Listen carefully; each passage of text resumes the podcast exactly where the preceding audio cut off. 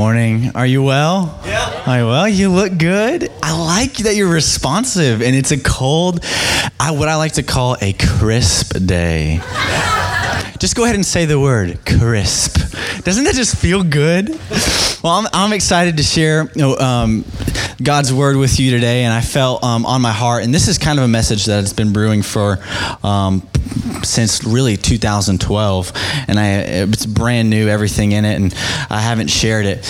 But uh, God's been working on my uh, heart in the issue specifically of uh, shame, and I feel like through God's word, um, I want to prove to you that wherever you come from or whatever has happened to you this week, that you are worthy of love and belonging and I want to prove it to you in God's word. And what's funny is I was um, driving uh, about two weeks ago home, and, and I was kind of praying in the car, and and God kind of put that put that saying on my heart and all of a sudden i thought about like how i treat other people and so what i did is while you know, while i was at uh, while i was in traffic i pulled out my phone and i text my brother ian i was like ian i just want you to know that I respect you as a man and as a little brother. You are a valuable person. Sent that to Ian.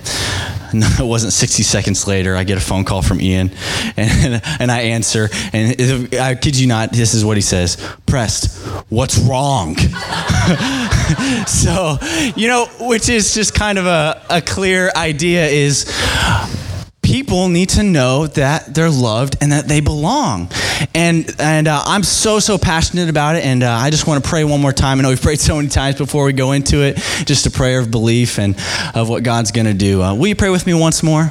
Heavenly Father, thank you, God, for the opportunity to gather here under the name of Jesus. God, we ask that by the power of your Holy Spirit, and we're believing today that maybe a sick person who walked in today would leave healed and restored. I'm believing today by the power of your Holy Spirit that someone that who walked in today full of anxiety and strife would leave full of peace. I'm believing today that someone walked in who's battling with identity and purpose would find who they are and find a full, abundant life by the power of Jesus. I believe it and declare it, and I'm excited for what you're about to do in Jesus' name. And everyone who believes it said, Amen. Amen. Amen. So, um, I want to talk to you for a minute. Does um, anybody remember pre adolescence? Okay. Okay, by show of hands, everyone's, uh, by show of hands, how many of you would say, I, I can say that I enjoyed pre adolescence? Okay. How many of you would say, um, I'm just kind of glad pre adolescence is over with and I can get on with my life? Okay. And how many of you didn't raise your hand that obviously blocked it out and are still battling through it emotionally? Okay. When I was 10 years old, I lived in the North Kansas City, Missouri. It was a lot more cold than it was crisp on this fall fall day. And what we were having what we call a in the church world a fifth and sixth grade lock-in. What we would literally do is all the fifth and sixth graders in the church we'd pay money to spend the night and be locked in the church building and to play games and pray all night. and uh, I know it sounds like hell, but I had a crush who was there, and her name was Sarah. And Sarah was the like of my life. Now, this the entire month, the entire week had built up to this uh, moment, this lock in to be able to spend time with Sarah. I was in fifth grade; she was in sixth, and I'll never forget. We're up in this um, upper room auditorium uh, where all the dozens of fifth and sixth graders had gathered as we're playing these organized games, and uh, the fluorescent lights are on. It's all everyone's sweaty and it smells, and, and everyone's going crazy and music's going wild. And between games, it happened. Sarah began to approach me. And, and as she's walking, um, my heart, my heart starts beating, like passion's pulsating through my veins. And, she's walking and she's looking at me. And so she comes all the way up to me, comes all the way close to me. And, and, and this is what happened. I'll, I'll never forget this. She said, Hey, Preston. and I literally had no idea what she said. So I was at a dilemma. Either either I kind of I go with it or I dare not risk be, seeming incompetent and asking what did you say? So in my innocence I did a forced laugh. Um, and this is what a quick forced laugh looks like. It's kind of an exhale laugh. So everyone give me a quick forced laugh so the thing about a forced laugh is you're you're exhaling myself through my nose. But instead of only her going, ha, and uh, saying, da, da, da, blah, blah, I exhale, and not only out comes a laugh, but out comes a, on my left nostril, a snot bubble. Standing face to face with the like of my life. And her mouth opens like this, and I turn and I walk away. And this is how it happened. Hey, what's up, uh, Preston? so I, realized in this moment I, I had a tension to redeem myself. Fortunately, it was our team's our team's uh, turn on the game. In the game, there's these it was a balloon scattered wall where we would literally get an arrow and throw it across the room and pop the balloon. Kids church, I, am a product of kids church. I loved it. But um, uh, so it so happened that it was at the very end. The tension was on, and it was my turn, of course. And I'm at the the very back with this arrow, and there are balloons across, and I had to hit at least one. So with all my might and strength, I had to redeem myself with that snot bubble. I threw the arrow as hard as I could, and, and, and the arrow goes across, and I, I have no coordination whatsoever. And to my surprise, and to my awe, and to my um, gratefulness, the arrow hit not one, but two balloons two balloons popped. And I remember this elation coming over my soul. And I smile, and my team literally jumps up and starts screaming and dancing. And the, and the guy doing the music turns up the music and everyone begins dancing. And I'm thinking, oh, I have redeemed myself. I have popped two balloons. I am the hero of the night. Hercules is here and we're jumping and dancing. And my friend Steven, who is jumping, jumping in front of me, um, I'm jumping as well. And the back of his head, as I'm coming down, smashes into my nose. And in that moment, um, my face feels like I just I just like ex- inhaled Sprite, and I, I I stand back, put my hand to my nose, and I see blood, and blood begins pouring all over, and all the girls begin screaming. Ah! And all of a sudden, I realize my social, economic career, my status, my life is over. and uh, I remember making an impulse decision to run out of the room with my nose all bloodied up and uh, just feeling totally ashamed and embarrassed. Um, my life ruined, and I, I find a way to break outside. And outside it's snowing, and I'm walking out in the snow with my bloody nose. And the poor volunteers are like, "Hey, come back! Your bloody nose! You got a bloody nose!" And I'm like, "I don't care!" And running and hiding and screaming, "Get away from me!" And um, I find a way actually later to break back into the offices and church offices. I was a pastor's kid. I figured it out and called my mom. Mom, come pick me up. And she came and took me away. And I had completely and totally isolated myself because I felt like a screw up, like a loser. And I ended up missing out on what was supposed to be a, a fun, uh, incredible evening because I felt ashamed. And uh, I wonder who here today may be missing out on the full life God has for you because of the way that you isolate yourself. I wonder who here today puts on a mask because if people saw who you really are, then you may not be worthy of love or belonging. Shame, friends, is not a issue to be trifled with. It's serious. Shame is one of the things that we can hide, but that's what makes it worse. Shame leads to isolation. What I want to share with you um, is a is a point, a quick idea that um, I believe can align the trajectory of your life whenever you feel shame.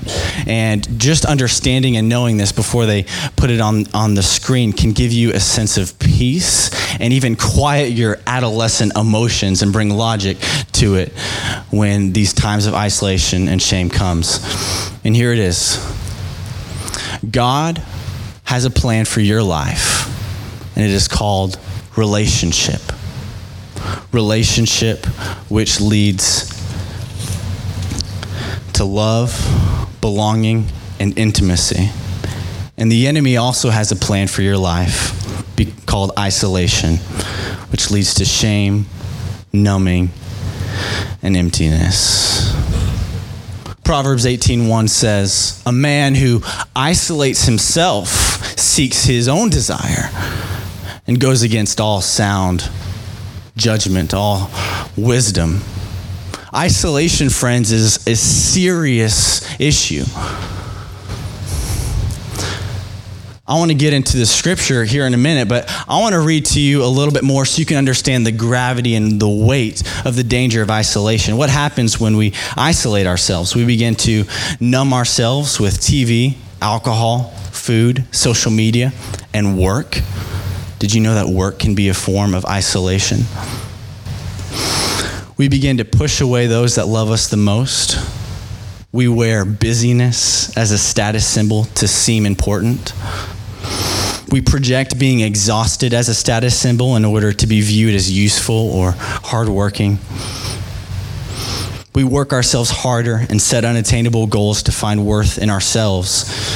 We become expert at seeing the flaws in others because if we look inward, we don't know what we might find. And in turn, isolation breeds a default perspective of anxiety, increases shame, breeds self righteousness, and decreases vulnerability, leaving us helplessly alone and depressed. I want to share with you for a moment from God's Word on what I believe one of the most beautiful passages when it comes to God's will for our life, for relationship, and also it, it, it in a beautiful way reveals uh, the enemy's plan for your life for isolation. It's in Mark chapter 5. Um, go ahead and pull out your Bibles or Bible app, Mark chapter 5, verse 1. We're going to look at um, a beautiful passage. Now, I set up the story with Jesus, who was preaching, and there were hundreds, thousands of people literally swarmed around him. And uh, many of the Gospels, it tells the story that the people were pushing, pushing, and pushing and fighting their way to get to Jesus, just to even catch a glimpse of Jesus. Jesus' popularity had skyrocketed.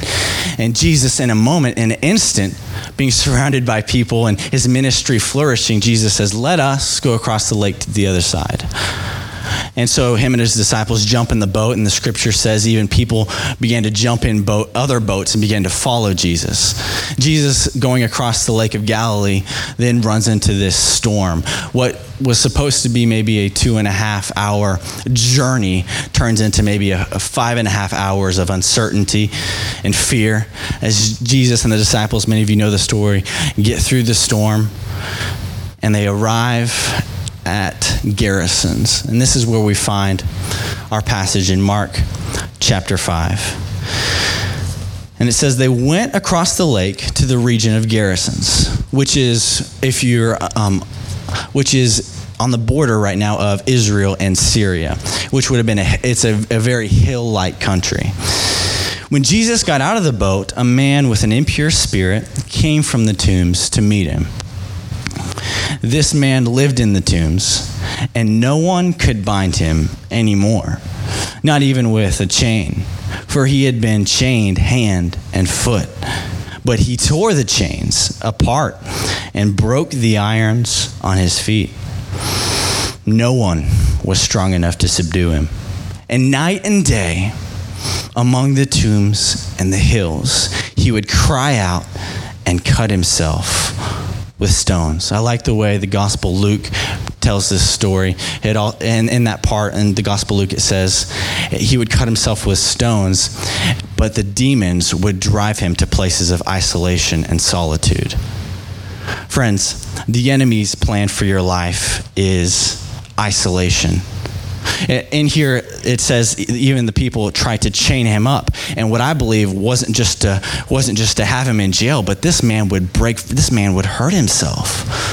This man would cut himself. This man was was into self mutilation. This the, the people would I believe were chaining him up not to protect him from from the people because he would leave and, and run away, but, but to protect him from himself. But the man would break the chains and run away and isolate him, himself and find solitude in the tombs. Verse 6 And when he saw Jesus from a distance, he ran and fell on his knees in front of him. And I can't imagine, I don't know what type of, time of day it was. Maybe it was the evening. But uh, this man comes running as disciples and Jesus are just getting off the boat. And this is Jesus and the disciples' first interaction. He shouted at the top of his voice, What do you want with me, Jesus, Son of the Most High God?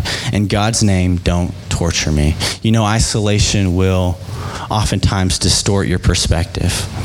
When in fact, Jesus didn't want anything from him. Jesus, in fact, wanted something for him, which was love and belonging and relationship. Verse 8 says, For Jesus had said to him, Come out of you, man, this you impure spirit. Then Jesus asked him, What is your name? My name is Legion, he replied, for we are many and he begged Jesus again and again not to send them out of the area. And a large herd of pigs was feeding on the nearby hillside, and the demons begged Jesus, Send us among the pigs and allow us to go into them. He gave them permission, and the impure spirits came out and went into the pigs. The herd of about 2,000 in number rushed down the steep bank into the lake and were drowned. And 2,000 pigs literally ran across into the lake and were drowned. And Jesus literally just wrecked their economy. So, the, so those tending the pigs off, the, off reported this in the town and countryside, what had happened. Now, so so so Jesus Jesus sends demons into 2,000 pigs, wrecks the economy. The shepherds get spooked and run away and tell the town. So Jesus sent demons into pigs. So that's why I always pray before I eat because you never know when your bacon might have a demon. Just kidding, that's not real. But um, that was a joke. now, verse 14 those tending the pigs ran off reported this to the town and countryside. And when the people went out to see what had happened they came to jesus and they saw the man. This is beautiful. This is this is so beautiful. The man who had been possessed by the legion of demons sitting there dressed and in his right mind. And the gospel of luke says they saw the man sitting there dressed and in his right mind at the feet of jesus church, community, I believe the only place where we can find peace and belonging in our soul is at the feet of Jesus. The only thing that can undo our sin, our self righteousness, is to fall once again, come out of isolation into relationship at the feet of Jesus. I love it. And it goes on to say, the men were afraid, and those who had seen it told the people what had happened to the demon possessed man and told about the pigs as well. And the people began to plead with Jesus to leave their region, obviously because he, is, he had been causing trouble. And as Jesus was getting into the boat, okay, before I read this, this is what I believe is to be the key to the entire passage. Um, this is an ex- this is an extraordinary picture of what I believe Jesus wants for us in the middle of our isolation, in the middle of our uh, pain in the middle of our self righteousness. This man was cleansed, and I don't know, uh, was it one hour, maybe two, maybe five minutes, maybe, maybe Jesus spent the rest of the afternoon with him. What happens in this moment, I think, is so pivotal for us as a church, a congregation, and even a nation and a city. As Jesus was getting into the boat, the man who had been demon possessed begged to go with Jesus, obviously, because he had finally found the peace he had always been looking for. And Jesus did not let him. Jesus did not let the man who had been demon possessed come with him. Well, I thought Jesus was the one who said, Come and follow me. But this man is trying to come and follow Jesus, but Jesus is saying no. Jesus did not let him. And here's what Jesus says from the words of Christ Himself Go home to your own people and tell them how much the Lord has done for you and how He has had mercy on you. So the man went away and began to tell the Decapolis, which is a, a combination of 10 cities, how much Jesus had done for him, and all the people were amazed. I want to speak for the last couple minutes that we're here together using um, as this last idea go home. From the words of Jesus himself to your soul that needs and requires an anchor, go home. In other words, Jesus is saying, Man, I know your tendencies. your tendencies are to isolate yourself from everything that is good. And really, coming with me right now on this missionary journey is a is a kind of uh, going back to your tendency of isolation. I want you to go home to the people who know the real you, who know the messed up you. In other words, Jesus is saying the grass isn't greener on the other side. The grass is greener greener where you water it. Go home, church. What is home? Home is home a, a place? Is home a facility? Is home a building? Or is home a community? Is home a, a house? Or is home people? What is home? And here's how I define home from the words of Jesus Home is my community, my city, and my church go home. God's greatest commandment is love the Lord your God with all your soul, heart, mind, will, and strength, and love your neighbor as yourself. You know, sometimes it's hard to love your uh, self righteous boss and your bossy sister and the weird waiter. It's so much harder sometimes to love the people around us than it is to idealize what it's like on the other side sometimes I think it's easier to go, the idea of to go into all the world and to go off to some far off land than it is to love your neighbor as yourself.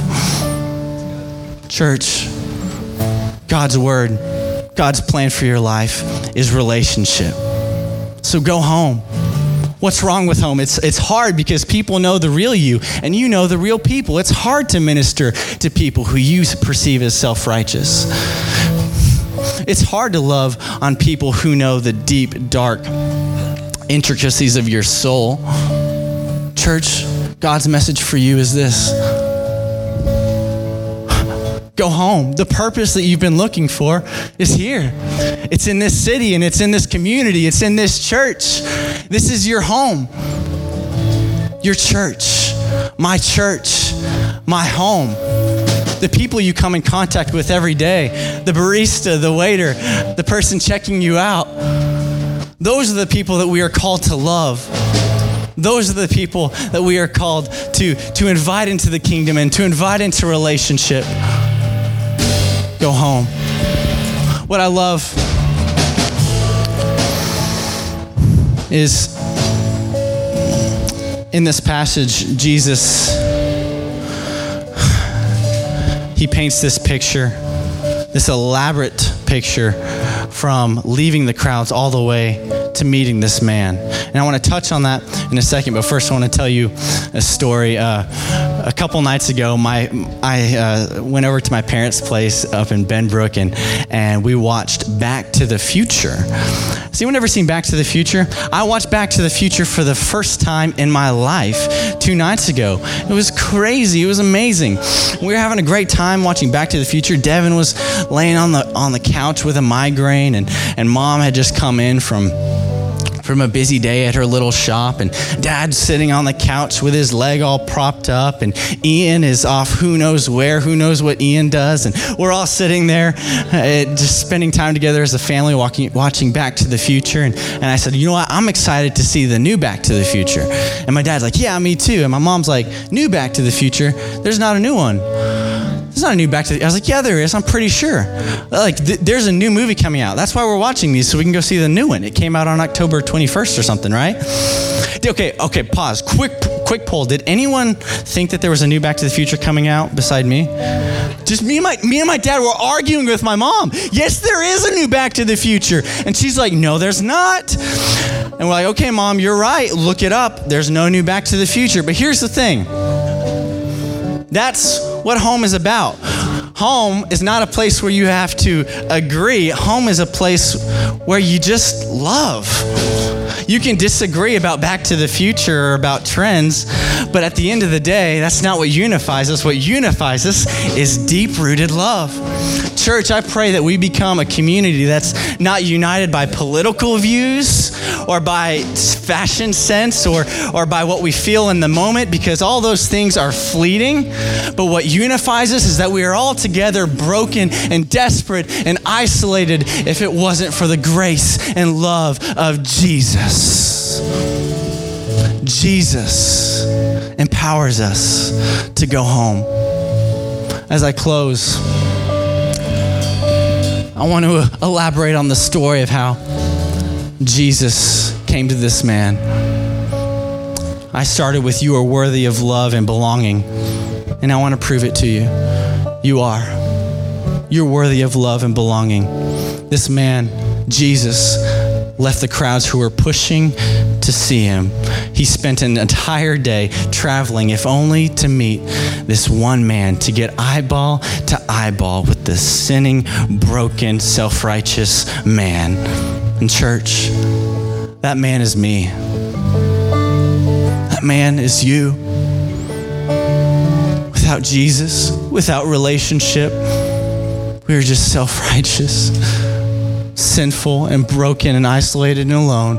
But Jesus, at the feet of Jesus, you can find wholeness, you can find life, you can find the purpose you've been looking for. Would you stand with me?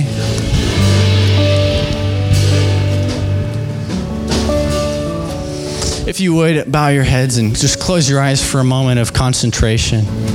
If you would uh, just focus internally. If you're here today and you say, I want to this Jesus that you talk about, I've always felt him to be full of uh, sh- uh, shame and condemnation, but this Jesus that shares this extraordinary love, I want to know him on an intimate personal level. I'm tired of just knowing about Jesus, but I want to know Jesus for who he truly is.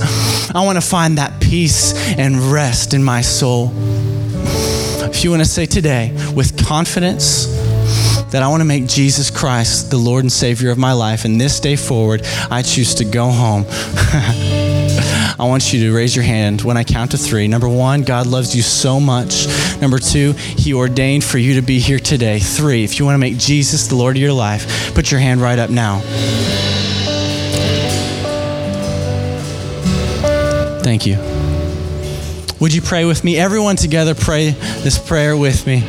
Dear Heavenly Father, I choose today to sit at the feet of Jesus.